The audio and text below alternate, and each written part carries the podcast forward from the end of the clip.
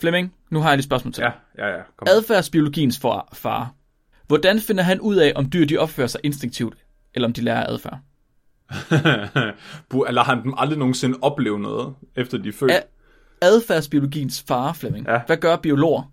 De følger efter ting. Ja, hvad tror du, han har gjort? Nej, han fulgte, han fulgte ikke efter dem, Mark. Nej, han gjorde ej. Hvad gjorde han så? Han fulgte ikke efter dyrene, Flemming. Han fik dyrene til at følge efter sig selv. Nej, Jo, Mark. fandme så. Det er jo kongen af alle biologer. Det er jo det, jeg siger. Alle biologer, de har misforstået, hvordan det er, du laver biologi. Du skal jo ikke følge efter dyr. Du skal få dem til at følge efter dig. Må man det? Kan man, Det, kan han man gjorde det. Han gjorde det, Flemming. Han gjorde det. Og han, han har... Han, det, altså, det var sådan, han fik lavet adfærdsbiologi. Det er simpelthen blevet et, et studie, et emne, et felt på grund af ham. Det er jo den forbudte videnskab, Mark. Vi bringer en advarsel. Den følgende podcast handler om vanvittig videnskab. Al forskningen, der præsenteres, er 100% ægte og udført af professionelle. Mark og Flemming står ikke til ansvar for eventuelle misforståelser, men minder jer om, at de altid har ret. Husk at være dumme.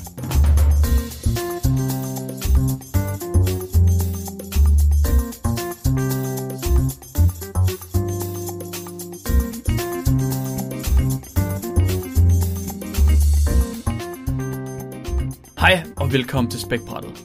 Din bro til vanvittig videnskab. Jeg er jeres motivation i livet, Mark Lyng. Jeg, øh, jeg ved ikke, hvor jeg er på vej hen, Flemming. Du ved, ja, du ved ikke, hvor du er på vej hen. Nej. Aha, det er virkelig, det er virkelig, virkelig spændende. Det Ja. glæder mig rigtig meget. Ja, okay. Til, så hej og velkommen til. Til dagens afsnit, der skal vi snakke om øh, Carl Jung og medfødte instinkter. Mm. Og vi, det er et emne, der er blevet sendt ind til os af Alexander Kierkegaard. Og Alexander, da han sendte det her emne ind, der skrev han allerede sin egen besked. Det er måske ikke det mest videnskabelige, øh, men det kan være, at I kan putte det ind under vanvittig videnskab. Ja. Hvordan har du det med det, Flemming? Altså, jeg var lidt skeptisk i starten, fordi jeg, jeg elsker Jung. Mhm. Altså, jeg, jeg elsker nok Jung lige så meget, som Nikolaj han elsker øh, H.P. Lovecraft. Ja. Og jeg vil sige, at mit forhold til ham er ikke sådan, at jeg kan lide ham på samme måde, som andre kan. Altså, der er rigtig mange sådan New Age selvhjælpstyper, der bruger ham til at, at lære noget om sig selv, hvor jeg synes mere, mm. han, at det er mere interessant i forhold til sådan, altså måden, han arbejdede på, og øh, i, i forhold til historiefortælling, faktisk. Mm-hmm. Men, men jeg var sådan lidt skeptisk omkring at skulle tale om det på podcasten, fordi det er ikke særlig videnskabeligt. Øh, men så kom jeg i tanke om, at der måske var en vinkel, vi kunne have på det, som, som kunne have noget med videnskab at gøre, og det er egentlig det, som Carl Jung i dag er mest kendt for, og det er hans idé om arketyperne. Aha. Og arketyperne, det er den her idé om, at alle mennesker har sådan en form for øh, medfødt, hvad kan man sige, med, medfødte symboler og medfødte idéer, som, som manifesterer sig på tværs af, af alle kulturer. Og der, der tænker jeg, det kunne man have en videnskabelig vinkel på, som, som han ikke havde adgang til dengang han levede. Fedt. Har du fundet den så? Arketyperne, Altså den videnskabelige vinkel? og det håbede jeg lidt, du havde gjort, Mark. Ja, okay. Um, jeg, har, jeg har jo... Jeg ved meget lidt om Jung, vil Ja. jeg lige sige, lige fra starten af. Så jeg har basically bare fået at vide, hvad det er, jeg skal, hvad jeg skal snakke om i dag. Det fortalte Flemming, han, Flemming, han er vores øh, ekspert på Jung. Jeg må godt sige spækbrætte ekspert, så det er okay, ikke? Jo, fordi vi er kun tre, der I ved ikke Præ- noget om ham. Super, godt. Jeg har engang set en Øh, YouTube-video. Så Flemming, han kunne fortælle mig, hvad jeg skulle snakke om, og det, det er fedt, det kan jeg godt finde ud af. Det er jo faktisk lige min boldgade, når jeg får at vide, hvad jeg skal snakke om. Det er sgu egentlig meget nemt. Ja. Så derudover, så har jeg ikke nogen baggrund. Så jeg ved ikke, hvem... Jeg, jeg ved lidt om, hvad han har arbejdet med. En lille bitte smule. Jeg ved ingenting om, hvem han var. Jeg troede faktisk, han var asiat. Indtil jeg så et billede af ham i dag. Åh oh, gud, hvorfor? Ej. Men alle ved bare, hvem Freud er. Det er så forfærdeligt. Freud har jeg klart billeder af i mit hoved mere. Ingen anelse om, hvem Jung han var. kæft, mand. Så øh, Flemming, han fortalte mig, at jeg skulle fortælle lidt om instinkter, om medfødte instinkter, og det kan jeg finde ud af. Det har jeg, det er ingen problem overhovedet. Men jeg er er ikke fedt. helt sikker på, hvorfor, eller hvad det skal lede op til. Så det er jeg lidt spændt på. Ja. Men, men så, du- så, så må jeg Ja. gøre, hvad jeg kan for at pitche noget til dig. nu skal jeg lige gøre dig til Jung-ekspert på 20 minutter. Yes, jeg, jeg fuck, jeg glæder mig, mand. Ja. Flemming, til at starte med, vil du så ikke lige forklare os for os, der ikke ind, indvidet endnu, hvem er Jung? Jo, så Carl Gustav Jung, han øh, er, vel, altså vil jeg sige, psykologiens stamfar, selvfølgelig ud over Freud. Mm-hmm. Øh, Jung, han var en af Freuds elever, og øh, han, er, han er den mest dygtige elev, Freud nogensinde havde. Øh, og han byggede lidt ligesom videre på Freuds øh, idéer om psykologi, og har egentlig formet, vil jeg sige, rigtig meget af det, man stadigvæk bruger i dag. Øh, han blev uvenner med Freud, fordi Freud han sagde, at alting handler om, at du i virkeligheden gerne vil bolde din mor, og det var Jung mm-hmm. ikke enig med ham i, men ellers var de enige om ret meget andet. Okay, ja. det var det eneste sted, hvor de ikke, hvor de ikke lige var i samme boldgade. Mm, især, ja, det var i hvert fald det, de blev uvenner over, kan man sige. Ja, okay. Hvis man skal sætte det på spidsen. ja. Øh, men, men Jung han er rigtig, rigtig sej, fordi at øh, må, han var ligesom den, der opfandt det sprog, vi bruger til at besk- altså han var den første, der kunne sætte sprog på rigtig mange ting, som alle mennesker i dag tager for givet. Mm-hmm. Omkring vores psyke, og omkring hvordan vores, vores sind fungerer. Og, og det synes jeg er sjovt, fordi han, han kom på et tidspunkt, hvor det her sprog ikke rigtig fandtes. Og måden, han ja. udviklede det på, er totalt langt ude, og jeg glæder mig til at fortælle om det. Okay, fedt. Mega fedt. Så Flemming, hvad, hvad er der med det her med instinkter? Hvorfor øh, har du sagt til mig, at jeg skal fortælle noget om instinkter? Jamen, det er fordi, at, at den del af Jungs øh, arbejde, som sådan har overlevet til nutiden, øh, det er rigtig specifikt, det er hans ideen om arketyper. Mm-hmm. Øh, og arketyper, det er de her engraverede ting i vores øh, psyke, som for eksempel ideen om, at træer er associeret med liv, eller at øh, vi ser i, i film og bøger, at vi identificerer de samme karakterer. Altså du, du kan ligesom tænke på det som, at dyr har instinkter, og det har mennesker også. Men udover det, så har vi også nogle, nogle øh, psykologiske, hvad kan man kalde det, sådan nogle kategorier, vi alle sammen ser på samme måde, for at mm-hmm. vi simpelthen kan fungere. Ja. Okay. Og det er, det er en arketype, og en arketype, det kan både være et symbol, eller en, en, øh, en, en karakter, eller øh, et billede. Altså det kan være rigtig mange forskellige ting, men det er ligesom en idé om, at vi associerer de samme ting med, med, med et bestemt symbol. Og det er derfor, ja, det er, jeg kommer ind på det. okay, okay, okay, ja. super, super, super, super. Godt. Så vil jeg godt starte med at fortælle lidt om instinkter. Og øh, jeg kommer til at fortælle om instinkter, som vi i dag forstår det, og som det har været forstået tidligere, og hvordan man videnskabeligt set har forstået det. Så måske ikke nødvendigvis, hvordan Jung har forstået det. Jeg kommer lidt ind på psykologer, men jeg, jeg er egentlig mest interesseret i, hvordan det foregår rent biologisk. Mm. Jeg er lidt en biolog. Instinkter, eller medfødte handlinger, det er øh, defineret som underbevidste tendenser til at udføre nogle komplekse handlinger. Så med andre ord, når man får et bestemt stimulus, altså et eller andet bestemt input, så udfører man en bestemt handling, uden at tænke over det. Det er et instinkt. Det simpleste instinkt, det kalder man for et fixed action pattern, altså et, øh, et mønster af handlinger, der altid er det samme. Så man udfører altid de samme handlinger ved det samme input. Så man ser instinkter som et udtryk for nogle medfødte biologiske faktorer, og altså, øh, det betyder, at en handling, den er kun instinktiv, hvis den ikke er blevet lært tidligere.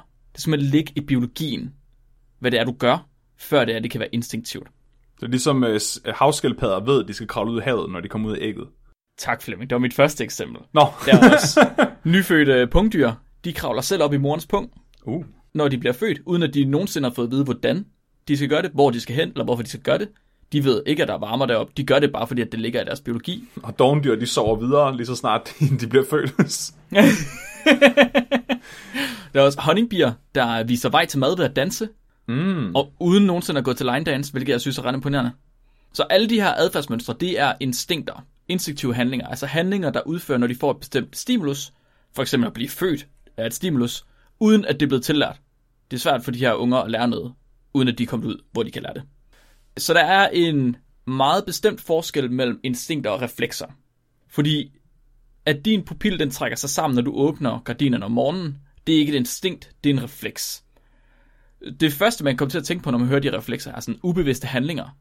Det, det er muligvis reflekser i stedet for. Mm. Men reflekser og instinkt er ikke det samme. Det, det, er ikke, det er ikke et instinkt at klø sig, når det klør, og det er ikke et instinkt at dukke sig, når din mor hun kommer og slår med kagerullen. Kan man sige, at, at øh, en refleks er mere fysiologisk, og et instinkt er psykologisk måske? Mm, det tror jeg ikke nødvendigvis. For jeg tror ikke, at instinkt er nødvendigvis psykologisk. Nej. Jeg tror godt, det kan være biologisk i virkeligheden. Jeg tror faktisk nærmest, det skal være biologisk. Men er, medmindre du spørger psykologerne. ja, men er al psykologi ikke biologisk, Mark, på en eller anden måde? Jo, det er det selvfølgelig. Det er det Det må selvfølgelig. vi godt sige herinde. Ja, det må vi godt sige herinde. Åh, oh, psykologi. Ej, jeg skal nok, jeg brander også lidt over lige om lidt. Ja, men det er good gas. Så reflekser er mere simple handlinger, øh, i stedet for komplekse handlinger. Så et instinkt er, når du udfører en kompleks handling. Det er derfor, det hedder fixed action pattern. Der skal flere handlinger til i en sekvens, før det er et instinkt. Okay. Så det, at du klør dig et sted, hvor det klør, er en refleks, fordi det er ikke en kompleks handling og kløser, og dine pupiller trækker sig sammen og udvider sig, det er heller ikke en kompleks handling. Men det er, at en havskildpadde unge begynder at kravle ud mod havet, er en rimelig kompleks handling. Ja. Og s- nu er det, det begynder at blive interessant. Fordi prøv lige at se, om I derude kan komme i tanke om et menneskeligt instinkt. Prøv lige at se, om I kan finde et instinkt for mennesker. Og så prøv lige at overveje, om det måske i virkeligheden er en refleks. Flemming, kan du komme i tanke om et instinkt, mennesker de har? Altså, først så tænker jeg jo på at, at, at sky sig for ild, ikke? Men det er jo en refleks, at du Præcis. brænder dig, og så tager du hånden væk. Lige præcis. Men så kommer jeg til, altså instinkter, altså, nu kommer jeg mere at tænke, tænke på sådan noget seksuelt. Mm-hmm. Altså hvis en mand, han ser en, øh, en, en kvindefigur, altså mm-hmm. så var han sådan instinktivt øh, over og, øh, og imponere hende måske. Ja, så det er muligvis et instinkt. Helt sikkert. Fordi så århundredet spørgsmål, åbenbart, det er om mennesker, de har instinkter. Ja. Nå. Eller om det, eller om det kun er dyr, der har instinkter. Ja. Kan man kalde det, mennesker de gør, som måske er instinktiv, kan man kalde det for instinkter? Eller hvad? Instinkt som begreb og som koncept, det har været kendt i rimelig lang tid. Og tilbage i slutningen af 1800-tallet, der blev det tænkt som at være enhver handling, der kunne udføres underbevidst. Det har jeg jo lige fortalt, at det er det ikke længere, fordi så vil det også være reflekser. Ja. Så det, var, det blev det gjort, fordi det var en gut, øh, han hed Jean-Henri Fabre, der definerede det. Men, og han havde fået inspiration fra sin forskning på insekter, men han havde lavet en lille fejl. Han var, han, han, han var kommet til at kigge på den her adfærd, som de insekter, de lavede, og så havde han bare set alt, hvad de lavede, der var instinktiv. Øh, alt, hvad de lavede, der var underbevidst, og kaldte det for instinktivt. Mm. Og han havde ikke, han havde ikke lige lagt mærke til, han havde ikke, lavet, han havde ikke kigget nok på de insekter. Altså han havde ikke set, at når han flyttede insekterne fra et sted til et andet, så ændrede nogle af deres adfærd sig. Så de fløj ikke nødvendigvis ind i, altid ind i deres bo, hvis du flyttede boet. Det kunne godt være, at de kunne tillære sig, hvor et bo det var henne. Det var ikke instinktivt, hvor deres bo det var, for eksempel. Okay. Da han ligesom fandt ud af det, så begyndte konceptet at forsvinde lige så stille. Det var som om, at det var ikke mere, der skulle, der skulle ikke mere til end det. Og så var man sådan lidt, okay, instinkt, det lyder som om, at det har man måske ikke alligevel, fordi det kan ændre sig. Så allerede i løbet af 1920'erne og helt op til 1950, der forsvandt instinkt som koncept. Man troede faktisk ikke rigtigt, at det fandtes længere. Okay. Indtil Konrad Lorenz, han kom. Den, det er utroligt, vi ikke har, har haft det her navn før, Flemming. Han er spækbrættets forfar. Han er adfærdsbiologiens fader. Jeg har aldrig hørt om ham. Han er simpelthen han er et kongemenneske, og han opdagede forskellen mellem instinkt og tillært adfærd. Okay. Flemming, nu har jeg et spørgsmål til Ja, dig. ja, ja. Kom. Adfærdsbiologiens for, far. Hvordan finder han ud af, om dyr de opfører sig instinktivt, eller om de lærer adfærd? Eller har han dem aldrig nogensinde opleve noget, efter de er født? Adfærdsbiologiens far, Flemming. Ja. Hvad gør biologer? De følger efter ting. Ja, hvad tror du, han har gjort? Nej, han fulgte, han fulgte ikke efter dem, Mark. Nej, han gjorde ej. Hvad gjorde han så? Han fulgte ikke efter dyrene, Flemming. Han fik dyrene til at følge efter sig selv. Nej! Jo, Mark, fandme så. det er jo kongen af alle biologer. Det er jo det, jeg siger. Alle biologer, de har misforstået, hvordan det er, du laver biologi. Du skal jo ikke følge efter dyr. Du skal få dem til at følge efter dig. Må man det? Kan man, Det, kan han man gjorde det. Han gjorde det, Flemming. Han gjorde det. Og han, han har... Han, det, altså, det var sådan, han fik lavet adfærdsbiologi. Det er simpelthen blevet et, et studie, et emne, et felt på grund af ham. Det jo den forbudte videnskab, Mark. du forbudte Og få videnskab. dyrene til at følge efter biologerne. Hvad sker der? Og ved du, hvad for en dyr det var, Flemming? Var det en, var det en høne? Var fandme tæt på, det ender. Ej, det er bare... Ja, jeg ved det godt. Det var virkelig ærgerligt, det ikke var høns, men jeg tror, det virker uanset hvad. Om ender, det er bare terrængående høns. Ja. Lorenz han lavede et virkelig, virkelig vigtigt og åbenbart virkelig, virkelig kendt eksperiment, hvor han påviste, at fugleunger, de instinktivt indprintet, præget, hvad kalder man det, Flemming, på dansk? Altså præge? Når, hedder, hedder det præge? Ja. At de præger sig på deres mor? Øh, ja, det vil jeg sige på dansk. Okay, super. Så han påviste, at fugleunger, de præger sig på deres mor instinktivt. Det gjorde han ved at opdage, at det ikke behøvede at være fuglens mor, der var til stede, men et hvert bevægende læme. Nej, ad. Uanset hvad det var, der var til stede, der bevægede sig, når de her fuglunger de klækkede, så fulgte de efter dem. Så han gjorde det. Han gik ud, så købte han en kasse med anæg. Så smed han i inkubator, og så klækkede han dem. Og det første, de her ender, de så, det var Lorenz. Og så var Lorenz mor. Ej. Så fulgte enderne efter ham. Fuldstændig som om de var hans mor. Og Anne mor. Men det er jo ikke godt nok, fordi Lorenz, han kunne godt have lignet lidt en and. det er selvfølgelig rigtigt. Det kan vi ikke ud. Det kunne, det kunne han godt. Det, det er et svært bias at have måske. Ja. Så han gentager forsøget. En gang til. Men den her gang, der tænker han, hvad er rimelig forskelligt fra en and? Det er tog. Et tog? Nej. Mark. Så, så han bygger en elektrisk togbane rundt om sin inkubator. og da ender de så klikker, Ja. så ser de det her tog, der farer rundt om deres inkubator, og så begynder de at spurte efter toget i cirkler, Nej, nej, som nej. var det deres mor. Fuck, det er nogle fucked up ender. De får bare de, de sygeste daddy issues, når de bliver, øh, når de bliver voksne. Hold kæft, mand. Så han viste, at øh, ender og ællinger, de imprintede på andre ting end bare en and. Han viste også, at det virkede med andre fugle. Så han lavede et sidste forsøg også, hvor han øh, tog en ganske almindelig støvle, og så trampede han med den ude foran inkubatoren. Og i inkubatoren lå der gåseæg. Og gæst, er Og det, res- og det resulterede i, at de her gæslinger, de imprintede på støvlen. Nej. Og så fulgte de efter alle og enhver, der havde den her støvle her på. Åh, det er smart. Det er smart. Det er fandme, det er også en, altså, det er jo en syg kraft at have. Det er sådan lidt ligesom den der handske i Avengers, ikke? Og så knipsede, og så blev han din mor. Ja, og det, jeg har hørt mange af de der gæster af præget historier, altså. Mm-hmm. Ja, der er mange af de der historier. Men jeg havde ikke lige regnet med, at det ville være så, hvad skal man sige, revolutionerende en opdagelse.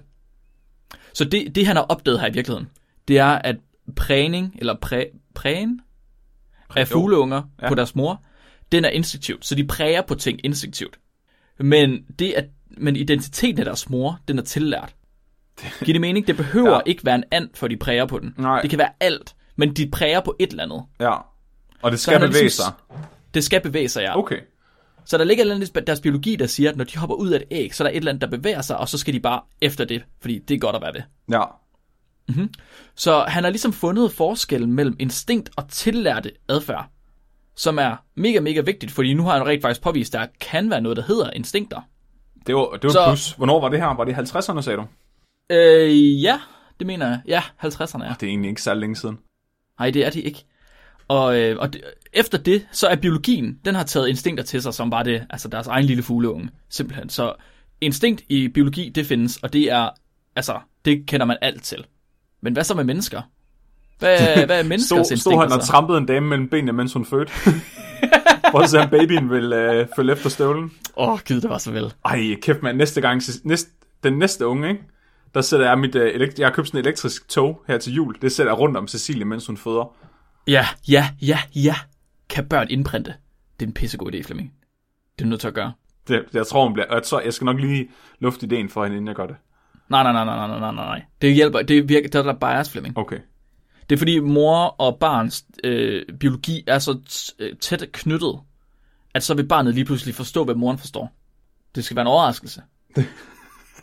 Den fatter mistanke inde i... Øh, i Den kommer bare ud og kigger sku- skummelt på dig og siger, jeg ved godt, hvad du har gang i. jeg ved ikke, at der er en verden udenfor, men jeg har en idé om, der er et tog der i hvert fald. Spar væk fra det tog.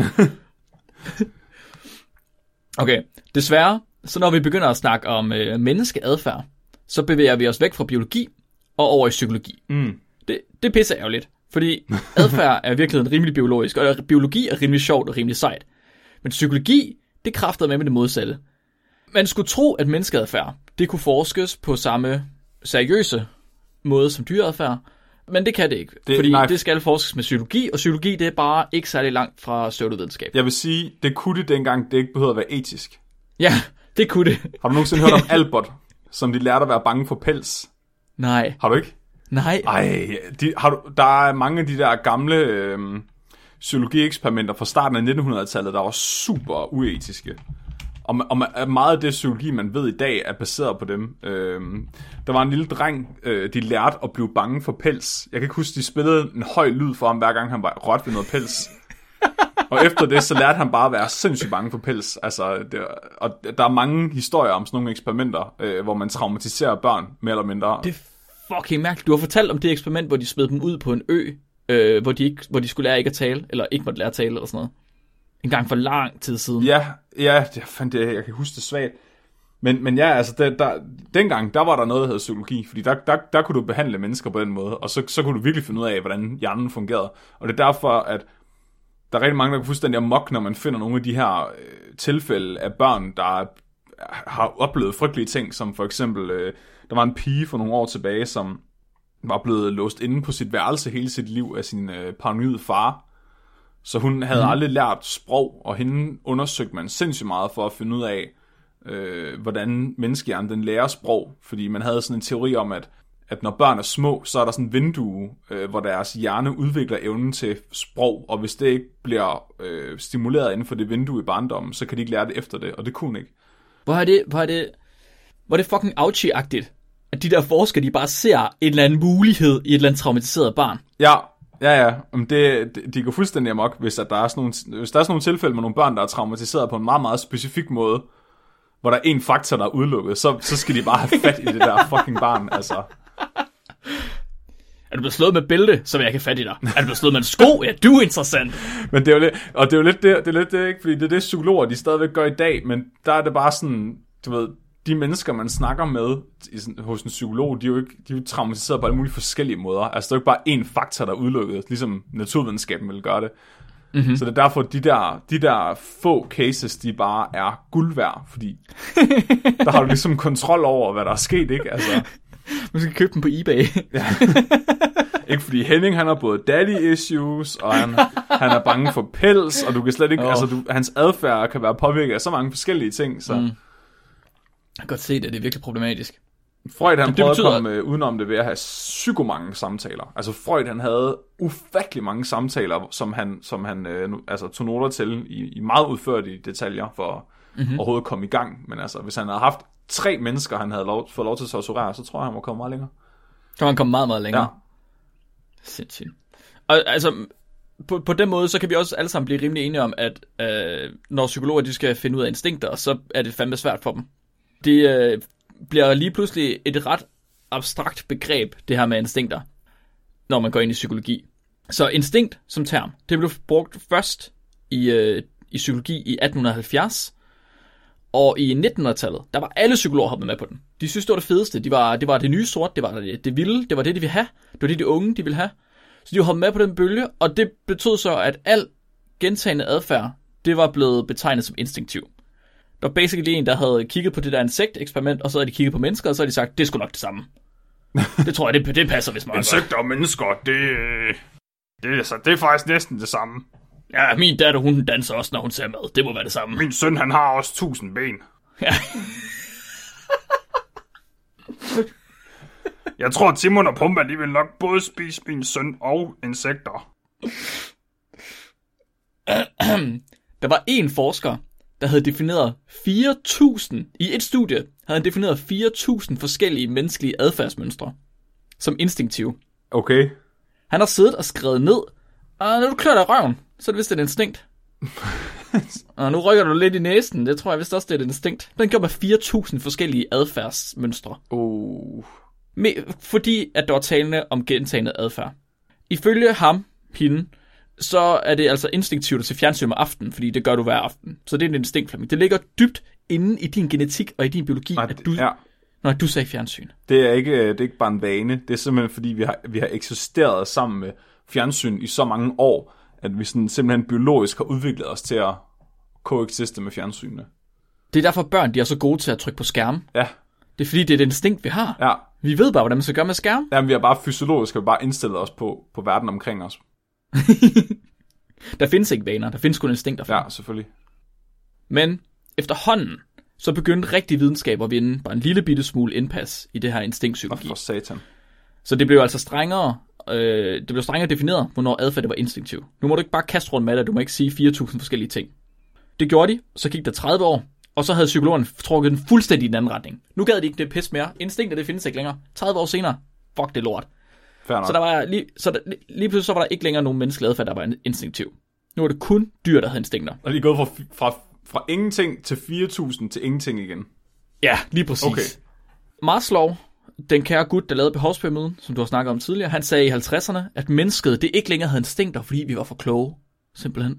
Det er meget typisk ting at sige for psykologer, at mennesket er over alle andre dyr. Vi er meget kloge. Men det er sjovt, fordi det tænkte jeg, jeg tænkte lidt det samme, da du talte om det først, fordi mm-hmm. at hvis vi har instinkter, har vi så ikke også evnen til bevidst at undertrykke dem. Og det er derfor, de ikke manifesterer sig på samme måde i os som dyr. Det var lige præcis det, Maslow han sagde jo. Ja, Han, sag, han sagde lige præcis, vi mennesker vi er for kloge, fordi vi kan stoppe vores instinktive adfærd, inden vi udfører den. det er derfor, vi ikke render og piller ved hinanden hele tiden, selvom vi får impulsen til at gøre det. Lige præcis, og ikke æder hele tiden, selvom vi måske er, synes, vi er sultne. Det er derfor, vi ikke, øh, vi ikke putter alting i munden nede i Netto, men vi lige betaler ja. først, og så putter vi det i munden, Lige med det samme. og så betaler vi. Putter pengene i munden også. Ja. Men det er vildt. Altså, jeg blev overrasket over, for eksempel, da, øhm, da Svend blev født, at lige så snart han blev født, der vidste han bare, patter, det er godt, de skal ind i munden, der kom mælk. Altså, vi havde ikke engang klippet navlestrengen, før han, han havde fundet dem og lå og blev ammet. Altså, var sådan, what the fuck, hvor ved han det fra? Det er virkelig imponerende. Altså, det må jo være et eksempel på et instinkt. Altså, han har jo virkelig ikke noget at opleve noget som helst. Ja, nej, ja, det er 100% instinkt, det der. Ja, Så Maslow, han så simpelthen instinktiv adfærd, som han mente, det var vagt defineret i stedet for. Han mente, at øh, instinkter, det var for vagt. Det, det kunne vi bare, vi kunne bare override, og så lige meget. Så han mente, i stedet for, at folk, de, når de sagde instinkter, mente stærke behov. Utroligt, at øh, forfatteren til behovspyramiden skulle mene, at instinkter skulle være behov i stedet for. Og det er faktisk fortsat helt op til vores tid. Så i øh, år 2000, altså med, at der ikke, instinkter ikke blev brugt i psykologi, ja. så i år 2000, der blev der lavet en gennemgang af de 12 bedst sælgende introduktion til psykologibøger, du ved, man bruger på universiteter. Ja. Og der var kun én reference i de her 12 bøger til menneskelige instinkter. Hold da op. Hvem tror du, det var til?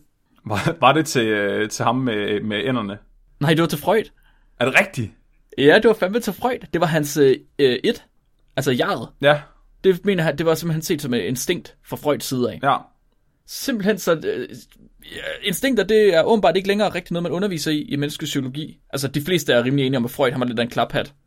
Du ved, mest på grund af hans tid. Ja, Og hvis der, han er den eneste kilde på instinkt, så er der jo nok ikke så meget instinkt at finde længere. Men det er sjovt også, fordi at det er som om, det er som om psykologi er begyndt at blive sådan lidt for undskyldende over for sig selv. Mm-hmm. Altså fordi, der er ikke rigtig noget, du kan vide med sådan rigtig vidsthed, før det bliver sådan noget neuropsykologi i stedet for. Altså hvor, du rent, hvor, du, hvor fysiologien begynder at blive indblandet. Så det er som om, de bare skrabet alle de fede ting væk. Og så er det eneste, der er tilbage af psykologi, det er sådan noget fluffy... Øh, Ja, ja, 100 procent. Med sådan Det er jo det, det er. ja, Det er sådan noget fluffy pseudovidenskab, hvor de snakker med folk, og så ud fra det prøver at se, om de kan konkludere et eller andet. Men så snakker de med 10 nye mennesker, og så er det lige pludselig noget helt andet. undskyld, undskyld til alle dem, der lytter med sig med psykologer. Undskyld, jeg, jeg, jeg, jeg. Jeg står ikke ved Marks holdning. Og det værste er, at vi har virkelig mange psykologistudier med. Vi bruger det virkelig meget, fordi det er ret interessant. Men jeg, altså, jeg, vil, altså, jeg vil godt understrege, at jeg synes, at, øh, at, psykolo, altså, at gå til psykolog og gå i terapi, det er en vigtig og brugbar proces. Men det er også noget helt, helt andet end psykologi som forskning, Ja, spørger mig. præcis. Og det, så jeg tror, vi skal gøre det klart, at, at det vi gør nar af, det er psykologi som forskning, og ikke psykologi som praksis. Fordi mange af, Ja, de, okay, 100%. mange af de ting, der bliver praktiseret altså, altså af psykologer og terapeuter i, i forhold til den slags behandling, er ikke noget, der er baseret på reel psykologisk forskning. Mhm. Giver det mening? Så psy- For mig gør det. psykologisk videnskab er- handler mere om at prøve at forstå mennesket, hvor det andet handler om at behandle mennesket. Og de to ting er meget forskellige. Ja, jeg er meget enig. Cool, så det vi kom frem til nu, det er, at instinkter, de ikke rigtig findes. Øh, Så psykologerne, de synes ikke, at instinkter findes. For det har de ikke gjort siden basically 50, eller 30'erne, tror jeg. Bortset fra selvfølgelig Jung. Jung er basically den eneste person, der mener, at øh, instinkter har eksisteret, men han havde lidt sin egen holdning til instinkter, så vidt jeg kunne forstå. Ja, Jung, han havde, som der bliver skrevet i den her kilde, jeg har fundet, som er utrolig kritisk og helt sikkert rigtig, som hedder The Jungian Center for Spiritual Sciences, som er en enkelt person, der har skrevet, om, det er virkelig svært at finde noget kritisk, en kritisk kilde til Jung og til Freud. ja, Der, find, der findes, øh, så Jung, han var jo forfaderen til Analytical Psychology. ja. Ja, psykoanalysen. Hvor- Nej, det var nemlig Freud. Nå, Fordi Freud lavede psykoanalysen, og Jung, så vidt jeg lige har læst, så Jung han var sådan, okay, da de så blev uvenner, så skilte han sig ud og lavede så analytisk psykologi i stedet for. Og af en eller anden grund, så er det to forskellige ting. Hvem ved? Nå, det er Der sjovt. findes, der findes en øh, tidsskrift, der hedder Journal of Analytical Psychology, som kun skriver om Jung. Ja, Det er det eneste, de skriver om. Der findes kun artikler om Jung. Den har en impact factor for nørderne på 0,3. Au. Det er meget, meget lavt. ja. Så det er ikke det, det, er ikke det, altså det er ikke det mest citerede forskning, der kommer ud derfra. Men det er nok også, fordi de eneste, der citerer dem, det er nok dem selv. Ja. Og de skriver vist ikke så mange artikler. Men i den, der står der, at Jungs holdning til instinkter, det er lidt bredere end bare, som vi har snakket om det nu. Det er ikke bare den her, de her ubevidste, hvad kalder man, ubevidste handlinger, vi laver. Det er noget bredere end. Han ser det som hovedårsagen, det det motiverende faktor for os til at gøre psykologiske ting, hvis man kan sige det. Det er meget, det er meget fluffy, det er meget psyko for mig. Ja. Det er virkelig, virkelig svært for mig at finde ud af. Men han mener simpelthen, at der er instinkter. Det er det, der driver os, driver vores, øh, det vi gør til hverdag. Og det kan findes på to forskellige niveauer. Der er det fysiske, og så er der den psykiske. Så øh, de fysiske reaktioner, det er noget, vi rimelig nemt kan tænke over. Det er sådan noget som tørst og øh, hvad hedder det, um, sult og sex og sådan noget. Men det er ikke dem, han er mest interesseret i. Han er mere efter de psykiske, hvis vi skulle være altså, i tvivl. Ja. Og det mærkelige er, at de fleste af os, der tænker på instinkter, de vil måske ikke se det, han mener som instinkter. Normalt. Så han mener for eksempel, sådan noget som sult er et instinkt for at holde sig selv i live. Men ikke, et, ikke sult, som i bare spise ting. Det er mere som i sult i de syv dødssynder nærmest. At sult kan være grådighed. Ja. Det er at tilrage til dig for at få mere. Det er sult for Jung. Og det er et instinkt åbenbart. Så når Fleming han gerne vil være den bedste forsker i hele verden, så er det fordi Fleming han har et sult som en motiverende faktor for sig selv. ja det, er også, Og hans, hans psykiske instinkt, det er sult. det er også sjovt, fordi det er en af, en af problemerne, man støder ind i, når man snakker om Jung, og det han, altså, øhm, han, han snakker jo tysk. Så Mhm. mm-hmm. rigtig mange af de termer, han, øh, han brugte, er svære mm-hmm. at oversætte, og det er derfor, at det måske lyder mærkeligt, fordi su- altså, at ordet i, i det tyske sprogs betydning har sikkert givet mere mening at sige sult. Mm-hmm, altså okay. arketyperne, der har man bare opgivet, og så brugt det tyske ord arketype. Altså. Ja, okay. Det burde man måske også. Men jeg tænker, øh, hunger og hunger er jo også det samme. Ja. Så at man bare ikke lige kan oversætte det, det er lidt ærgerligt. Han har, men det, det mest mærkelige ved Jungs instinkter, det er, at han har øh, to, nogle med, som man måske ikke normalt ser som instinkter. Kreativitet er for eksempel et af hans instinkter. Ja, Et af dem, han var meget, meget glad for. Og det er en... Han mener, at kreativitet og instinktet for kreativitet, det er vores drift til at være dynamiske og ændre os. Simpelthen. Og det mener han også, det er et instinkt. Det giver vel også god mening. Der er jo ikke nogen umiddelbar god årsag til at være kreativ. Altså, hvor, hvorfor, hvor, hvorfor gør vi det? Altså, jeg tror, jeg tror måske mange gange, at man tager for givet, hvad man, hvad man gør, fordi alle mennesker gør det. Så tænker mm-hmm. man ikke over, hvorfor. Altså, så det giver mening, at det... For mig giver det egentlig meget god mening, at det er et instinkt på et eller andet plan. Altså, Mhm. fordi altså sådan noget som, som at holde sig i live, det, gi- altså, det giver jo mening, at det, det er et instinkt, fordi du, det skal til for, at du overlever, men, men sådan noget som at være kreativ, hvorfor er der så mange, der gør det? Altså, hvad, er meningen med, at jeg sidder og maler Hot Wheels biler og laver dem om til Mad Max? Altså, det er der ikke nogen andre... Mm-hmm. Altså, jeg ved ikke. Jeg synes bare, det er interessant. Jeg ved det ikke. Så når, da, da jeg læste det her, jeg har... Jeg synes, det er meget fluffy. Jeg har meget svært ved at finde, finde holdning i det, fordi det er slet ikke instinkt, som jeg tænker det. Han har også den sidste, som er refleksion, øh, som også er en form for instinkt. Mere den med at tænke indad mod sig selv.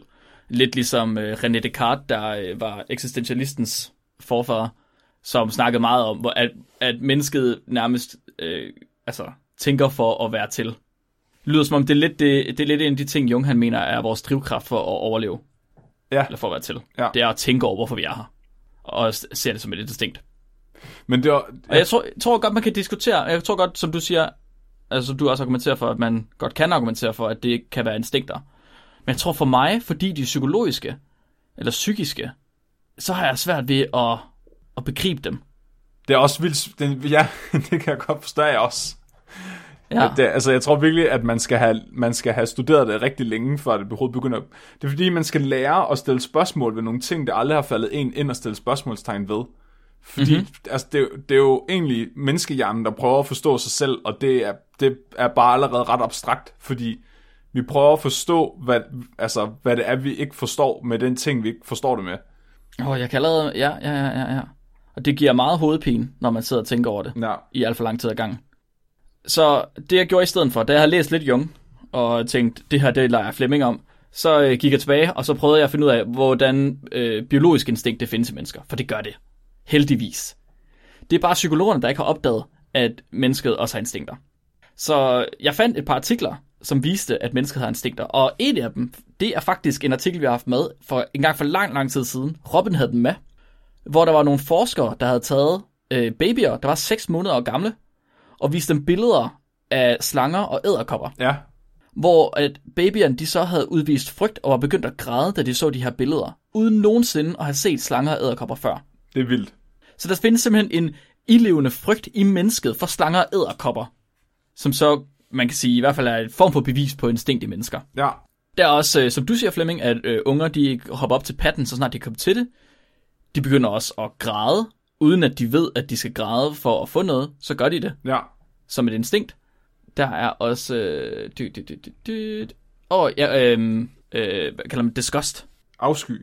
Afsky, lige præcis. Afsky er også en instinkt, at vi viser, eller en instinkt, at vi kan vise afsky over for ting, for at beskytte os selv mod sygdommen. Det er sjovt, det er også en meget, øh, så vidt jeg forstår, en, en meget menneskelig adfærd. Der er ikke så mange dyr, der udviser afsky over for ting. Og det, der, er, det, Nej, der er- det er min personlige teori om, hvorfor katte de er så fucking uncanny. Ja, Fordi ja, ja, de, ja, ja. egentlig, de kan godt vise afsky. De er de eneste, de er de mest menneskeagtige dyr, vi har. Så det var, jeg fik lige mig selv lidt ned igen, og min puls den er tilbage på plads nu, efter jeg har fundet ud af, at mennesket har biologiske instinkter. Det er godt. Men der er også de der psykiske, som Jung han havde, som jeg har svært ved at tænke over. Ja. Skal jeg, Okay, ja, ja Flemming, skal jeg gå i gang? Okay. fort, fortæl mig om de her arketyper. Ja, jeg kom lige til at tænke på, i forhold til kreativitet, jeg vil bare lige sige, at jeg, det giver mening, at det er evolutionært fordelagtigt at være kreativ, fordi det giver dig muligheden for at snyde andre, altså i- til, da vi har for eksempel konkurreret mod andre hominider, altså menneskelignende dyr, så har mm-hmm. det jo været fordelagtigt at, at kunne forudsige, hvad de vil gøre, for mm-hmm. at, at, at udkonkurrere dem, eller altså på den forstand være kreativ. Så det giver mening, at instinktet at være kreativ er opstået, ja, ja, ja. hvis ja. man tænker over det. Jeg, kan- jeg kan sagtens se, hvad du mener. Jeg, jeg tror måske, jeg forstår det lidt bedre nu, efter du har fortalt det. Øhm, slanger og æderkopper, dem må du godt lige Ja. holde fast i, fordi de er faktisk arketypiske symboler. Er det rigtigt? Ja. Hold kæft, mand. Så det, det kan vi komme ind på til sidst. Så, Nikolaj, han introducerer tit, øh, han introducerer tit sine øh, ting med at quote H.P. Lovecraft. Okay. Så jeg tænkte, nu bliver jeg nødt til at quote Jung, fordi jeg, øh, Jung han er, han er min Lovecraft. Og jeg har prøvet, jeg har oversat et lille stykke fra øh, den røde bog, som er omdrejningspunktet for dagens afsnit egentlig, som jeg har tænkt mig at læse op. Mhm. Vær stille og lyt. Har du erkendt din egen galskab, og vil du stå ved den? Har du bemærket, at hele dit fundament er dækket i galskab? Vil du ikke genkende din egen galskab og byde den velkommen på venlig vis? Du vil acceptere alting, så accepter også din galskab. Lad lyset fra din galskab lyse, og du vil forstå. Galskab skal ikke foragtes eller frygtes. I stedet skal du give det liv. Og det, det, det synes jeg bare er rigtigt. jeg kan rigtig godt, jeg kan rigtig godt lide galskab. Jeg synes, det er fantastisk. Så, og det kommer fra den røde bog, og den, øh, den vil jeg nu lede op til at fortælle, hvad er. Øh, Så først så skal man, for, for at kunne forstå, hvem, hvem Jung er, så skal man forstå, hvem Freud er. Fordi Jung, han var Freuds elev. Og Jung, han er mest kendt for, at øh, meget af det, han lavede, det handlede om, at øh, vi i virkeligheden bare gerne ville bolde vores mor, og at øh, vi undertrykte det, og at alle vores problemer kom derfra. Ja, Freud. Du sagde Jung. Ja, undskyld, jeg er Freud. Og Ja. ja. det er egentlig ikke helt forkert. Øhm, jo, Freud, han vil jeg sige, han, han var utrolig vigtig, og, og man er nødt til at forstå, at det, der er tilbage af Freud i dag, det er alle hans fejl. mm. Alle de ting, han gjorde rigtigt, dem tager man totalt for givet, fordi bare det, at psykologi er en ting, var slet ikke noget, man, man mente dengang Freud han kom og med sit opium og snakker om at bolde sin mor. Altså, den, Han havde nogle radikale idéer, det vil jeg altså sige. ja, og jeg, jeg tror, det hjalp, at han var så øh, dramatisk og så meget en karakter. Altså, for, fordi altså, dengang, der, der tænkte man meget mere på mennesket som værende en maskine.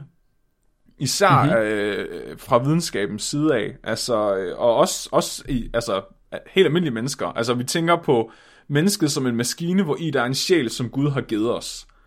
Og det er bare, den her sjæl er bare en del af maskinen. Det er softwaren. Og, ja, ja. og det er også derfor, at altså det er min personlige mening, at, at folk de sagde, at en person, hvis en person er ond, hvis en person gør noget ondskabsfuldt, så er det fordi, de er onde. Derfor må vi slå dem ihjel, eller kastrere dem, eller stene dem, eller hvad fanden vi skal. Der, mm. der var ikke noget spørgsmålstegn ved, kan vide, om det er fordi, at han i virkeligheden vil bolde sin mor, at han skar i den ko, eller altså, om, om folk er blevet ondskabsfulde på grund af et eller andet. Altså, de, der mm-hmm. var mhm. meget mere en idé om, at du, du er bare som du er, fordi sådan er du lavet. Der kom Freud og sagde, har du prøvet at tage opium? øhm, jeg har svaret. Jeg, jeg har svaret, ja. Og, og, og han, han, øhm, ja, han fokuserede rigtig meget på sex som, som det centrale omdrejningspunkt for al, al hans psykologi. Men han, han kommer også med ideen om, at vi har en bevidsthed. Og vi har, altså, det er vores øh, tanker og vores oplevelse af verden. Og så har vi noget, der hedder en præbevidsthed, som består af vores minder. Så det er noget, du godt kan tilgå i din hjerne, men du skal lige, hvad kan man sige, du skal aktivt søge det. Mm-hmm. Og så har du din underbevidsthed. Og det er den del af vores, øh, hvad kan man vores kognition, som, som vi ikke kan få fat i. Som er vores frygt og vores ønsker og vores drifter. Mm-hmm. Og, og det er egentlig ret radikalt i sig selv, at han gik ud og sagde det. Og det er der egentlig ret mange, der stadigvæk er enige med ham i. Altså man bruger stadigvæk ideen om underbevidstheden, for eksempel, øh, i psykologi. Øh, Freud, han, Freuds øh, centrale narrativ omkring psykologien, det er egentlig, at mennesket, det er, den fejlede, det, det er historien om, om en fejl. Altså alt, hvad der er galt med mennesket, det, det er på grund af en fejl i mennesket, og alting handler om at rette op på den her fejl, men, men altså, så, så ideen er ligesom, at det her Ødipus-kompleks, at vi er så afhængige af vores forældre som børn, øh, og vi er altid øh, alle vores problemer er opstået på grund af et eller andet i vores barndom. Og det var en observation, han lavede, fordi de mennesker i hans øh, terapi, eller dem han, han behandlede, de havde altid familieproblemer eller problemer med deres forældre. Og det var derfor, han dragede den konklusion, at øh, du som barn øh, sutter på din mors bryster, og derfor vil du gerne sutte på dem stadigvæk. Du ved det bare ikke, og så har du alle mulige andre problemer med dine forældre. Så var det så, at Jung kom ind i billedet. Og Jung, han... Det, han ja. Han, det synes, han, han var ikke enig. Han synes ikke, at øh, bare fordi man sutter på bryster, så vil man gerne sutte på bryster. Nej. Han, han vendte den lidt om og sagde, i stedet for at mennesket er den fejlede historie, så er mennesket øh, historien om en triumf. At du, du har ikke en masse ting, der har fucket dig op, som du skal prøve at rette op på. Det er i stedet for, at du har en hel masse potentiale, du skal låse op for. Og ja. han sagde til Jung, prøv at høre, eller Jung han sagde til Freud, prøv at høre, det er fint alt det der med psykologi og underbevidstheden og sådan noget, det kan jeg godt bruge, men det, det der med sex, det, altså... det, det har jeg ikke brug for. Det skal jeg ikke bruge Nej, altså det, det, er også, det er lige meget. Har du set min mor? han, altså, han, han mente selvfølgelig, det var vigtigt, men han mente ikke, at alting handlede om sex. Nej. Og jeg vil ikke sige, det er forkert at sige, at Freud mente, at alting handler om sex. Han mente også, at øh, Freud havde en lidt for negativ idé om underbevidstheden. Øh, at, at Freud havde sådan en idé om, at underbevidstheden var et forfærdeligt sted med en masse undertrykte ting, hvor at Jung derimod mente, at, at der også var mange nyttige ting ved underbevidstheden. Mm-hmm. Så Jungs idé er mere, at altså han, han går også ind i det der med, at vi har en bevidsthed og en underbevidsthed. Og, og udover det, så siger han, at vi har en persona, og det er, den, det er den personlighed, vi viser til verden. Så den Flemming, der snakker lige nu, er min persona. Så det er den Myers-Briggs øh, personlighed, du får i personlighedstesten? Ja. Så det er der, hvor du blev... Hvad var det, du blev? At, nej, hvad blev du? Det kan jeg ikke engang huske. Campaigner? Ja. Ja. ja.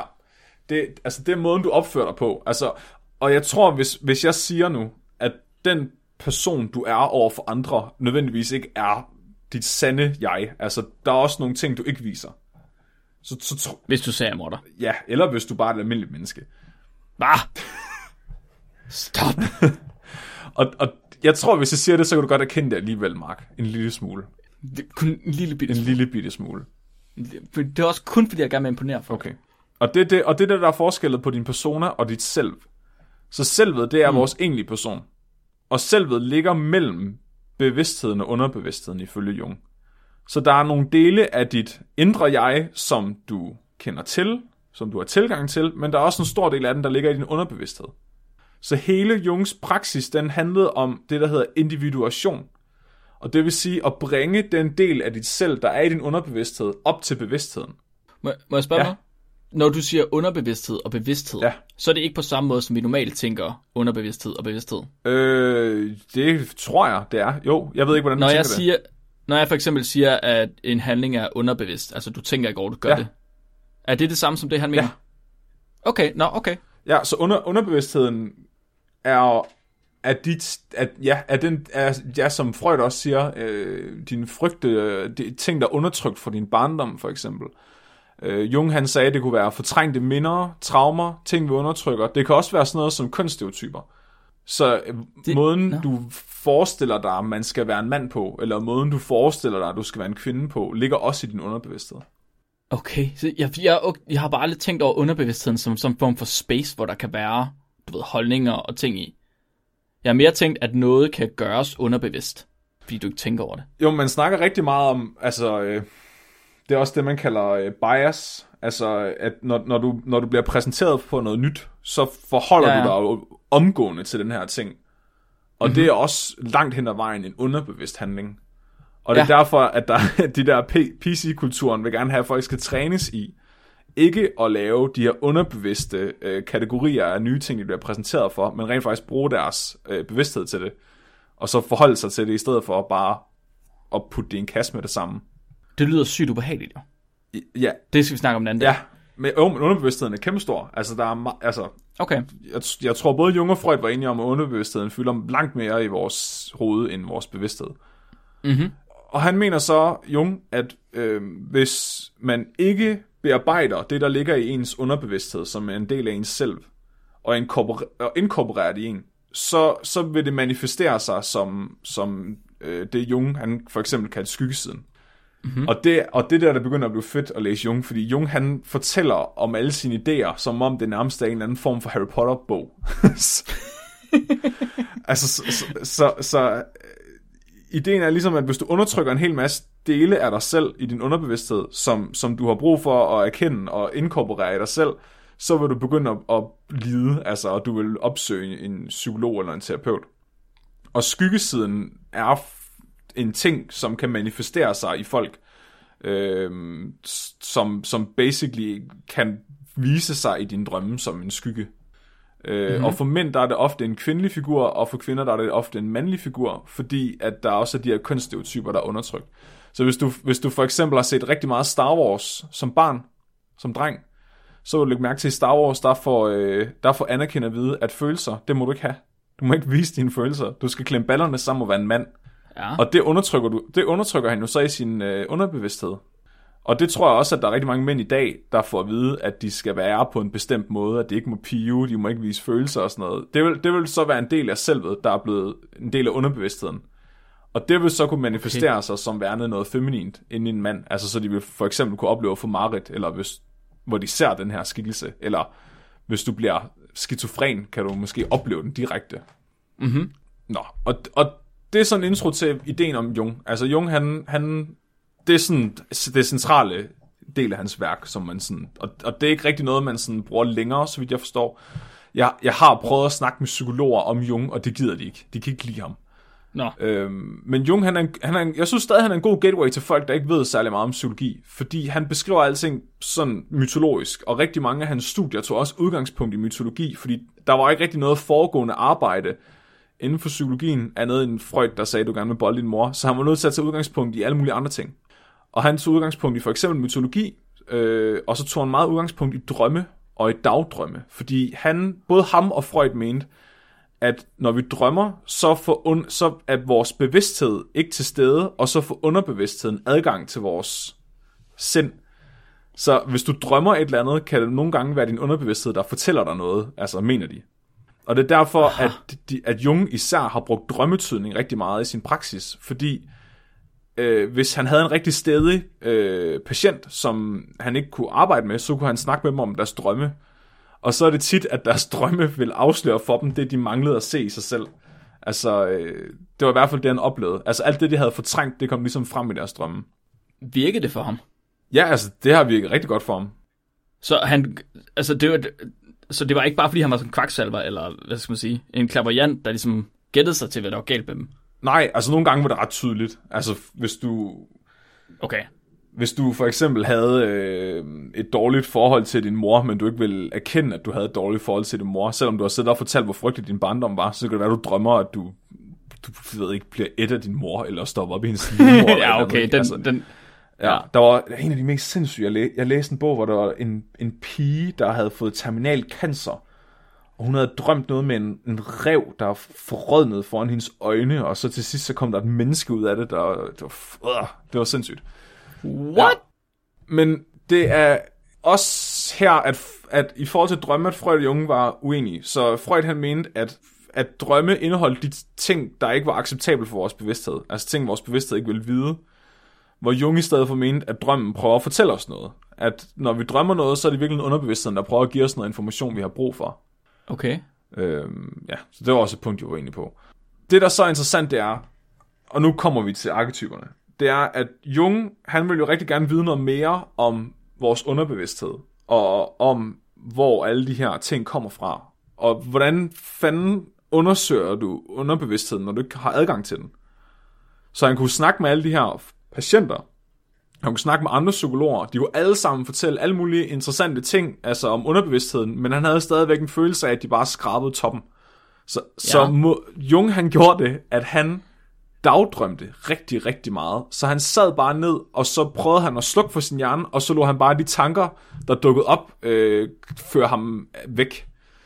Og så mente han, at det var en måde, han kunne tilgå sin underbevidsthed på, fordi han gjorde alt, hvad han kunne for bare at give sin underbevidsthed lov til at tage over i hans hjerne. Og det er mega syret. Så hvis man har lidt svært ved at forestille sig det, så kan man tænke på det lidt ligesom, når folk de tager stoffer. For eksempel DMT. DMT øh, der er rigtig mange, der oplever den samme ting, som om deres, øh, de ser sådan nogle, hvad hedder det, machine elves og alt muligt mærkeligt. At, at det er i hvert fald sådan, jeg ser det. At det, han prøvede, det var at, at fysiologisk slukke for sin bevidsthed, og så lade underbevidstheden komme op og snakke til ham. Og Jung, han, ja. han var derfor også meget imod stoffer, fordi han mente, at stoffer gav os adgang til vores underbevidsthed på en måde, som vi måske ikke kunne øhm, håndtere. Ikke var klar til. Ja, Ja. han sagde, uh, beware of wisdom you have not earned. Okay. Ja. Og det, og det er så egentlig det, der fører mig til den røde bog af arketyperne. Så, så Jung han dagdrømte rigtig meget, og han analyserede sine patienters drømme, og han læste rigtig meget mytologi, og så opdagede han, at der var de samme ting, der gik igen og igen. Så der er sådan noget som, som slanger og æderkopper, vi snakker om før, at, øhm, mm-hmm. at slangen ofte i myter er forræderisk, eller en mm-hmm. kujon, eller en, hvad hedder det, en deceiver. Ja. Øhm, og det er sjovt, at, at kulturer, der har været geografisk adskilt fra hinanden i årtusinder, har stadigvæk alle sammen mere eller mindre den samme idé om slanger som værende den her ting. Og der er også ideen om øh, træet som, som værende et symbol på liv. At øh, man både så, at øh, vikingerne de havde Yggdrasil, som holdt himlen oppe og, og ligesom var øh, det centrale aktion for livet. Den, den idé havde aztekerne også, selvom at de har været adskilt i hvert fald i mindst 5.000 år fra hinanden, de her to folkefærd. Og, og hans idé om, at, at vi har de her medfødte symboler i vores underbevidsthed, kaldte han for øh, den kollektive underbevidsthed. Så der er sådan en kollektiv øh, programmering i os alle sammen, som giver os en grundlæggende forståelse for verden omkring os, som simpelthen er medfødt.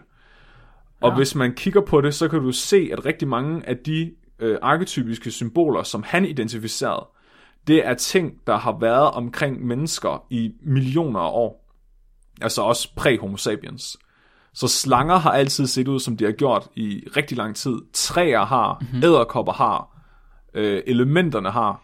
Men nyere ting, såsom øh, biler og fjernsyn og sådan noget, har vi ikke nogen arketypiske symboler for, fordi de har ikke eksisteret længe nok til, at vi fysiologisk har tilpasset os dem. Giver det mening? Ja, betyder det så, at de ikke dukker op? De dukker ikke op i den kollektive Nej, underbevidsthed. men de kan sagtens... Men de kan godt dukke op i ens egen underbevidsthed. Præcis. Så jeg kan godt drømme om en bil, men hele menneskeheden som kollektiv drømmer ikke om biler. Nej, Så, så hvis, du. Okay. hvis du kom til Jung med en drøm, hvor du havde drømt om en bil, så vil han nok fortælle dig, at øh, det var en del af din egen underbevidsthed. Så den, Okay. den symbolværdi, du tillægger bilen, er ikke, den, den, kan ikke, den er han nødt til at sætte i kontekst af, hvad du tænker om biler.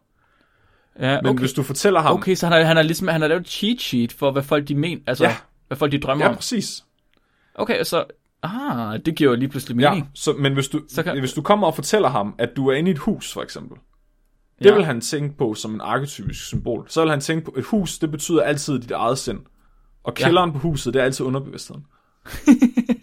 det er mega fuck. Ja, men vi har levet i grotter og, og huse i mange år jo. Ja, men Ja. det er rigtigt. Det er cheat sheet. Arketyperne er cheat sheet. Giver det mening? Ja, ja, ja. ja. Og, og det er rigtig nyt, fordi altså, jeg, jeg tænker ikke at bruge det her til selvhjælp, men jeg synes, det er fedt i forhold til at forstå historier. Så øh, der er også den arketypiske fortælling, som er heltens myte, som vi har snakket om før, som blev udarbejdet af Joseph Campbell, hvor han egentlig fandt ud af, at alle historier har det samme skelet. Mhm. Og, og, og den, den her idé om arketyperne er blevet brugt af for eksempel J.K. Rowling. Prøv at tænke på, og, mm-hmm. og Tolkien. Prøv at tænke på, at der er altid slanger, eller drager, eller æderkopper med i de her historier. De mm-hmm. følger monomyten som en arketypisk fortælling, og de er bare box office hits. Du kan næsten altid være sikker på, at, der, at de benytter sig af et eller andet arketypisk. Om, det, om de ved det eller ej, så, så hvis de bliver en succes, så er det som regel, fordi de tapper ind i arketyperne. Er det derfor Bibelen også er så populær? Ja, Gud er, Gud Ja. er faktisk en arketype ifø- ifølge Jung. Er det rigtigt? Fuck, det er Det åndssvagt. er derfor, alle mennesker har en instinktiv idé om, at der findes en Gud. Nej, hvor det sindssygt. Ja, men, men det giver jo mening, hvis at vi alle sammen har på, til en vis punkt den samme referenceramme omkring nogle ting. Hvis du så laver en, en historie, hvor slangen er den onde, så kan, du, så kan du sælge den bog til hele verden, fordi alle mennesker er enige om, at slanger er onde. Alle forstår det, Men ja. hvis du laver, hvis du ligesom Stephen King og laver en historie, hvor en bil er ond, det bliver en rigtig dårlig bog. og det gjorde det. det, bliver, det bliver ikke nødvendigvis en dårlig bog, bare en dårlig sælgende Ja, bog. ja alle, alle, altså det er ligesom Quentin Tarantinos dårligste film, hvor det ikke Death Proof, hvor, der- hvor det er en bil, der slår nogen ihjel. Det er fucking åndssvagt. og det, og det, der, det er egentlig min tilgang til det, fordi jeg, godt, jeg kan rigtig godt lide at bruge det til at forstå, hvorfor historier er gode, og til at lave gode historier. Og nu har jeg snakket rigtig lang tid. Men- Ja, kan man, kan, man, kan man bruge det til at selv tyde sin egen drømme?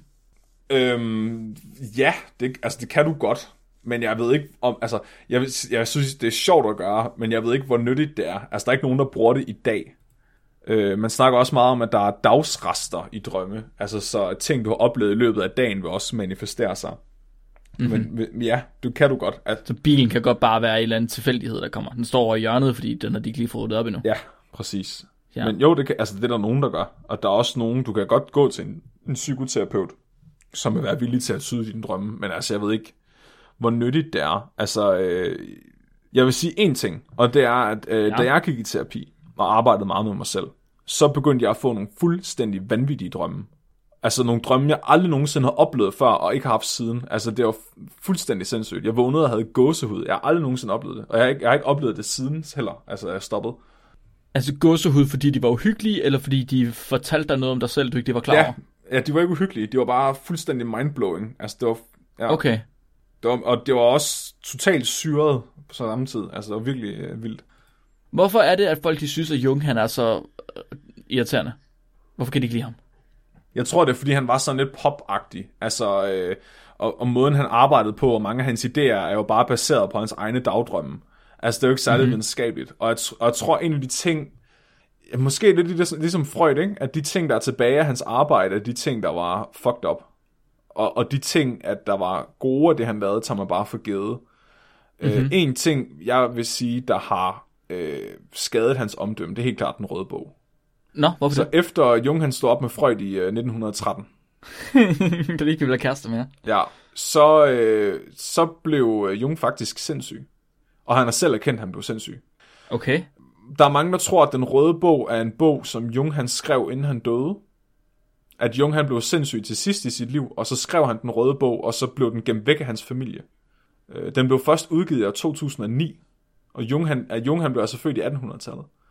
Der er mange, der tror, at, Ja. at, det var en, at han blev sindssyg til sidst i livet, og så, og så skrev han den røde bog, og så er den blevet gemt væk. Det skete faktisk i starten af hans karriere, han skrev den her bog.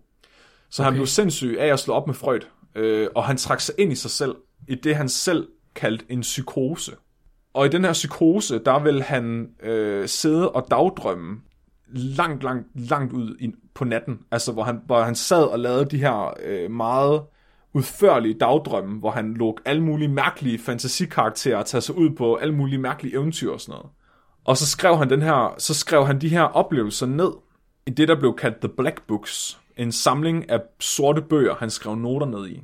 Mm-hmm. Og så samlede han de vigtigste koncepter og ting, han opdagede fra de her dagdrømme øh, til den røde bog. Og den skrev han fra 1915 til 1930. Okay. Og han kalder det egentlig et eksperiment, så mens han havde de her dagdrømme om natten, så tjente han altså både som soldat under 1. verdenskrig, og han havde op til fem patienter om dagen i terapi. Wow. Ja. Men om natten, der gik han ind i den her fantasiverden, fordi han var så besat af at forstå menneskets psyke, og så besat af at forstå underbevidstheden, at han ville gøre alt, hvad han kunne for at få fingre i sin egen underbevidsthed. Så han indgik i alle mulige fantasisamtaler med de her karakterer, der viste sig for ham. Altså, det var ligesom om, han, han lærte sin egen hjerne at få et syretrip, uden at være på stoffer. Altså, jeg tænker, han har ligesom trænet evnen til at dagdrømme så meget, at det ligesom har været et trip for ham. Det æder med med fucked up. For at få fat i underbevidstheden. Og, men det sjove er jo så, at Jung han mente jo selv, at underbevidstheden har dele, du aldrig nogensinde vil kunne nå ind til. Noget, der er så arkaisk, at hvis du stødt på det, vil du simpelthen kunne begribe det. Fordi det sprog, din hjerne har det i, er så, altså, så oldgammelt, at du ikke kan begribe det. Næsten sådan lidt Lovecraft-agtigt. Og Ja. det resulterede også i, at der var en fantasiven. Jeg, jeg tror, det der er sket, det er, at Jung han har gravet så dybt ind i sin underbevidsthed, han har stødt på et eller andet, han ikke skulle have fat i. Fordi han fik en, fantasi, han fik en fantasiven, han kaldte Philemon. Nej. Jo. Nej, Jo. hvad? Og jeg, jeg, What? Philemon har Jung selv sagt, var det skabning, der gav ham al den indsigt, og alt det arbejde, han nogensinde har lavet, har været gennem Philemon. Oh, what? Den røde bog er mere eller mindre skrevet af Philemon, og den, Holy fuck, Ja, hvad? den Og det er ikke en hest, han tror, han har snakket jeg med. ved det ikke, han er ikke, jeg ved ikke, hvad, hvad Philemon er, What? men den udgave af den røde bog, som er en tro kopi af Jungs egen bog, den hedder Philemon Edition. Ej, nej, hvad? Bror, havde han taget stoffer, så havde vi jo kategoriseret ham som gal. Jamen, ja. Og han er også... Øh, ja, det er så sindssygt. Og han, han, han, man tror, at den her røde bog er en gal mands kruseduller, men det er så sindssygt flot. Altså, det er den smukkeste bog, jeg nogensinde har set. Han har siddet med, med, med akvarelfarver og malet de første bogstav i hver side, og skrevet, altså det ligner sådan en middelaldermanuskript, der er lavet en eller anden munk, der bare har brugt et helt liv på at gøre det. What? Og han sagde selv senere i sit liv, at alt det arbejde, han havde lavet i hele sit liv, var foregået i løbet af de to år, hvor han bare sad og dagdrømte sammen med Philemon. Nej. Altså, du er nødt til at forstå alle de her ting, som han, altså hele hans body of work, ideen om arketyper, alle de her ting, det er bare ham, der har formidlet de ting, at Philemon afslørede for ham i løbet af de her to år, hvor han var sindssyg. Så det er en, han har, han har siddet, og så har han snakket med sin fantasiven, og så har han skrevet det ned, og så kaldte han det arbejde. Og så var det det, han lavede. Ja, altså han analyserer... og så har resten af verden taget det til sig, og så har de lavet Myers-Briggs. Ja, jeg synes det er, ja, og det, er jo- derfor, at Jung er min yndlingsperson i hele verden, fordi han er hverken en rigtig videnskabsmand, eller en, en rigtig sådan, øh, fiktionswriter. Han er sådan i midten af de to ting. Men måden, han har arbejdet på, og, ej, han er så vanvittig. Det, det, vanvittigt er måske den største underdrivelse, jeg nogensinde har hørt. Men, men han var jo også så uhyggeligt intelligent. Fordi rigtig mange af de idéer og koncepter, som han, som han opdagede gennem de her dagdrømme, er jo stadigvæk noget, man bygger videre på i dag. Ja, ja, Altså ja. han har jo bare lagt fundamentet for, at man kunne, altså, som man kunne bygge ovenpå. Det, at det er så sindssygt. Og altså, Det er jo vanvittigt. Prøv at, hvad kan man finde ud af, hvis man sætter sig ned og snakker med Filimon? Hvor, hvad, skal jeg seriøst, skal jeg sidde og dagdrømme i to år, og så er det det, så behøver jeg ikke mere? Men det er jo sjovt, fordi man, altså, der er jo mange kreative mennesker, som, som siger, at de, de får deres idéer bare sådan ud af det blå, som om deres underbevidsthed giver dem til dem. Ja. Og der er også rigtig mange, der tager stoffer. Altså, øh, Lemmy fra Motorhead, han har aldrig nogensinde skrevet en uh, sang ædru, eller uden han var på stoffer. Ja. Ja, og i 1959, der vendte han tilbage til bogen, og så skrev han en, en lille introduktion. Han skrev, To the superficial observer, it will appear like madness. Oh, Der var, ikke nogen, der, fik, der var ikke nogen, der fik lov til at læse den røde bog, mens han levede, men den lå næsten altid på hans skrivebord. Hans børn arvede den i 1961, efter han døde, og de nægtede at lade nogen læse i den, eller undersøge den. Havde de selv læst den? Jeg tror selv, jeg kiggede i den, ja. Men de nægtede at lade nogen okay. andre få lov til at kigge i den, fordi jeg, de var simpelthen bange for, hvad folk ville tænke om ham, hvis de opdagede det. Og jeg tror, jeg var bange for, at han kom tilbage i deres underbevidsthed. Fortalte dem mærkelige ting. Men det, og den, den blev så udgivet i 2009 alligevel, og den er umulig at få fat i, medmindre du har alt for mange penge til at købe en bog for. Det er Ja, crazy. og så vil jeg lige notere, at The Black Books ikke var udgivet nu, men det kan jeg se, de blev udgivet den her måned. Nej, i oktober. I år blev de udgivet, The Black Books. Ja. Oh, damn, okay. Og det er den komplette samling af alle hans fantasivenner. og dokumentation af hans samtaler med dem. Hvor The Red Book er en poleret udgave af dem, hvor han bare præsenterer koncepterne i stedet for. Men det er det altså... Det, Oh, The snap. Black Books er den rå data, som, som The Red Book er skrevet ud fra. Jeg vidste ikke, han var så gal. Jo, han er det tætteste, verden nogensinde er kommet på en ægte troldmand. Altså Rasputin. ja, det er selvfølgelig rigtigt. Ej, han var bare en faker. Han var en faker. altså, Jung, han, han lavede jo rent faktisk noget produktivt. Altså, han, han, han opførte mm-hmm. sig fuldstændig sindssygt. Han gjorde noget fuldstændig langt ude, men det, men det har alligevel været så gavnligt på en eller anden måde. Altså, jeg, jeg, jeg elsker bare, hvor sindssygt det er. Og jeg elsker, at det, at det kunne bruges til noget. Det er som om, han bare han, han har gjort det her på et helt rigtigt tidspunkt. Det fedeste, det er, at han, du ved, har fundet ud af noget brugbart, og så ikke er gået over og har, hvad skal man sige, gået amok med andre radikale holdninger eller et eller andet. Ja, Det, øh, han er, det er ikke Nobel-forbandelsen, som vi kender den normalt, hvor, øhm, hvad hedder han, Linus Pauling for eksempel, han øh, opdagede øh, bindinger mellem atomer, og så bagefter gik ud og sagde, at C-vitamin kan kurere cancer. nej. Det er ikke det, er ikke, det, er ikke det. men det, det, er sådan en, det er en anden, det er sådan det her øh, øh, opløftet i tiende i stedet for. Jamen, det var omvendt, ikke? Fordi han, han, han, han, han blev Og uddannet som, i psykologi, ikke? Så satte han sig ned og sagde, jeg vil rigtig gerne forstå, hvordan sindssyge mennesker fungerer, og mennesker fungerer. Jeg sætter mig ned og bliver sindssyg. og så besluttede han sig for, nu er jeg ikke sindssyg mere, nu vil jeg gerne undersøge alt det, jeg fandt ud af, mens jeg var sindssyg. Og så havde, bygger han bare resten af sin karriere på det. Åh, oh, det, er- det er vanvittigt. Jeg, jeg synes, det er fantastisk. Jeg elsker bare, at, at, det, at det er en ting, der er sket i menneskets historie. Altså, Hvorfor er der ikke nogen, der bruger ham? Hvorfor lærer vi ikke om ham? jeg ved det ikke. Hvorfor? Jeg har lært, jeg har lært om Freud på gymnasiet.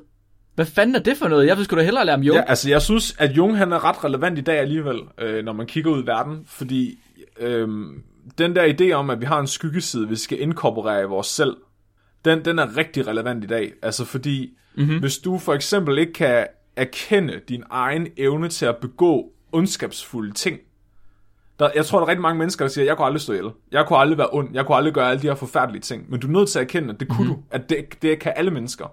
Og i det du forstår, i det du inkorporerer den del af din underbevidsthed i dig selv, og siger, jeg, jeg har evnen til at begå ondskabsfulde ting, så er sandsynligheden for, at du gør det også meget lavere. Og han, altså, det er tit blevet brugt som et eksempel på, hvorfor tyskerne de kunne gøre sådan nogle forfærdelige ting under 2. verdenskrig. Fordi hvis de havde erkendt, at de var i stand til at begå ondskab, inden krigen startede, så ville de forholde sig kritisk til de ting, de gjorde. Til det, de ja, gjorde. Fordi de vidste, Ja. at de var i stand til at være ondskabsfulde. I stedet for sagde de, jeg kan ikke Klart. være ondskabsfuld. Jeg gør det rigtige, når jeg skyder de her Ja, børn. ja. Holy fuck, mand. Det var, det var sejt. Det var noget sejt, end jeg faktisk lige havde regnet med. Jeg håber, jeg har, jeg har gjort ham fyldt, eller fyldt, jeg håber ikke, det var for forvirrende, og at jeg har gjort noget fyldskørende for ham her. Jamen, øh, så tusind tak, fordi I øh, lyttede med i dag. Jeg tror, vi skal nu over og lave spekometer. ja, Skal vi jo. ikke det? Jeg vil godt lige understrege, at jeg er ikke psykolog, og jeg er ikke ekspert i Jung. Ja, det er bare en hobby, jeg har. Og hvis jeg har sagt noget, der er forkert, så vil jeg gerne undskylde. Men jeg synes bare... Du skal ikke undskylde for noget Nej, som helst, Flemming. nej, det må jeg ikke. Det er rigtigt, det ser vi i Nej. disclaimeren. Du har ret. Hvis de vil vide mere om Jung, så må de selv læse op på det. Flemming, du har gjort dit bedste. Jeg det gjorde, synes jeg. kunne. Spekometer er vores øh, lille fine visualisering, man kan se på vores hjemmeside på spækbrætter.com, hvor øh, alle vores afsnit er sat ind med en score, som vi selv har fundet på, og som øh, Alexander, som sendte emnet ind om Jung, meget rigtigt sagde. Det er virkelig biased. Det er der ikke Nej, noget det er ikke. Det er vores holdning.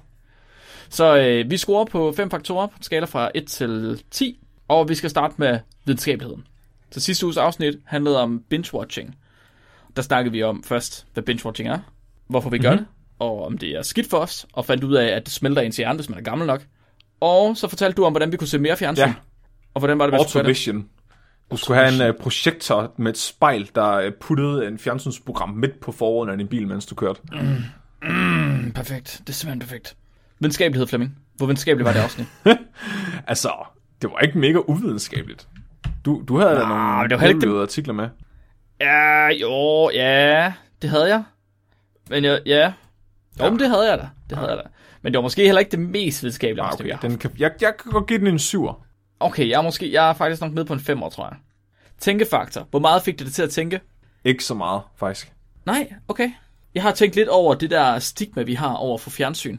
Jamen, det har jeg stadig. At, øh, ja, at, at alle mener, at fjernsyn er forkert, ja. og derfor så er fjernsyn forkert. det synes jeg stadig, det er. Men der var selvfølgelig også noget forskning, der fortalte, at det var forkert. Hvad giver du den? Jeg, jeg giver den 6. Jeg har Seks. tænkt på, at jeg gerne vil have et fjernsyn i bilen.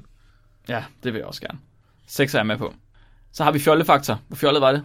Det var ret åndssvagt. Det var rimelig åndssvagt. Den er godt for 8 af mig. Ja, jeg er nok på en 7. Tænk på, at øh, han havde en kravlegård, hvor han fik 500 mennesker til at køre rundt og se ja. porno og baseball. Fuck, det er rigtigt, det er rigtigt. Okay, ja, men jeg var lige på vej til Nobelfaktoren, hvor han skulle have en 10'er. Ja, det er selvfølgelig rigtigt. Fordi hold kæft, det er en sindssyg idé. Og han brugte en halv million dollars og 29 år på at få det igennem. Og fik det stadig Nej, ikke igennem. tror jeg. Jeg tror, han er død. Tror, vi Ja. tror, han døde. Vi ved det faktisk ikke. Okay. Læringsfaktor. Hvor meget lærte du? mm, 6. Lærte du så meget? Ej, 5. Undskyld. Okay. Jeg er fa- Nej, du behøver ikke. Du skal ikke skifte Jo. for min skyld. Så bliver det mindre biased. Okay. Nå, det er rigtigt. Det er rigtigt. Mindre bias, når vi begge to er på den. Det er super. Ja, jeg er nok nede på en 4 på den. Okay. Goody goody. Det var hele binge-watching, så det giver den en samlet score på 64 plus minus Flemming og Nikolaj. Og I kan selvfølgelig se alle vores uh, scoringer ind på spækbrættet.com Hvad for en ligger højst lige nu? Og jeg tror stadig, det er øhm, planeterne. Tre trin, tre gør din planet beboelig. 1990, vi har en, der er 94. Børnesauce af dødsfælder. Den med klappesauce om, hvordan man ikke skal slikke geder i røven. Er den højst? Nå, nej. jeg kigger nej, på det, øh, har- herinde, og der ligger... Det er Der fordi, er tre trin at gøre andre planeter beboelige, lig- har 88. ja, det er godt. Det var fordi, jeg kiggede på min Ja. egen score. Ikke på vores fælles score. se. Jeg synes, den der børnesauce, den er bedre. Tre trin at gøre andre... Den med børnesauce. Kan du huske den? den, hvor der var mega mange patogene bakterier på dem. Præcis der, hvor de slikkede Ja. med røven. Ej, simpelthen noget mærkeligt. noget. Ja, og det lavede Barometer Bjarke, vores gode ven, som I også kan se mere af, hvis I går ind på øh, vores hjemmeside. Næste uges afsnit, der skal vi snakke om kønshierarki i dyreverdenen. Uh, Det, det kønshierarki i menneskeverdenen, det er som om vi allerede kender det og forstår det, det ikke. og det er som om, at der begynder... Det skulle findes lade ikke. det, fucking sexist. Lige præcis. Hvordan foregår det styr? Det, Hvorfor er det vi mennesker, vi føler, vi skal være dyr, igen, dyr er igen, nogle fucking igen, sexister, og de skal alle sammen lade være med at være sådan nogle fucking sexister. Jeg synes Mhm. mm-hmm. faktisk, at vi skal sørge for at lære øh, dyr øh, ligestilling mellem køn. igen. Det synes Vi jeg skal lære skal, at gå på jagt. Ja, jeg skal snakke om øh, hundhyæner pseudopeniser. Ej, hyæner er det mest fucked up dyr nogensinde. Det er et mega fucked up dyr, det glæder jeg mig rigtig meget til. Flemming, hvad, hvad skal folk gøre? De skal købe nogle penge til os, Hvordan kan de gøre det? hvis de har lyst. Hvis I har lyst. Ja, kun hvis jeg har lyst. Men I skal også. I øh, kan støtte os på tier, og I kan også købe nogle rigtig seje ting på vores specshop. Spec, øh, bit.ly specshop. Yes, Er det med A eller E, Mark? det med æ. E. Sådan. Der er hundetørklæder, babyposer, øh, og øh, der er ikke kondomer endnu, men vi arbejder på det. Uh, det kommer lige om lidt. Ja. Det skal printes på, mens man har kondomet på. Det er en god idé. Alright. er vi klar til dagens dyrefakt? Ja, kom med det. Okay. Vi snakkede om øh, prægning lige før, eller prægen fra fugle. Så nogle fugle, de præger ikke kun på deres mor, når det er, de bliver født. De præger også på en partner, når det er, de bliver gamle nok til sex, fordi de har den samme partner hele livet. Wow. Så der er et hold forskere, der har brugt det princip til at præge handfalke på en gummihat, der kan samle arvemateriale op.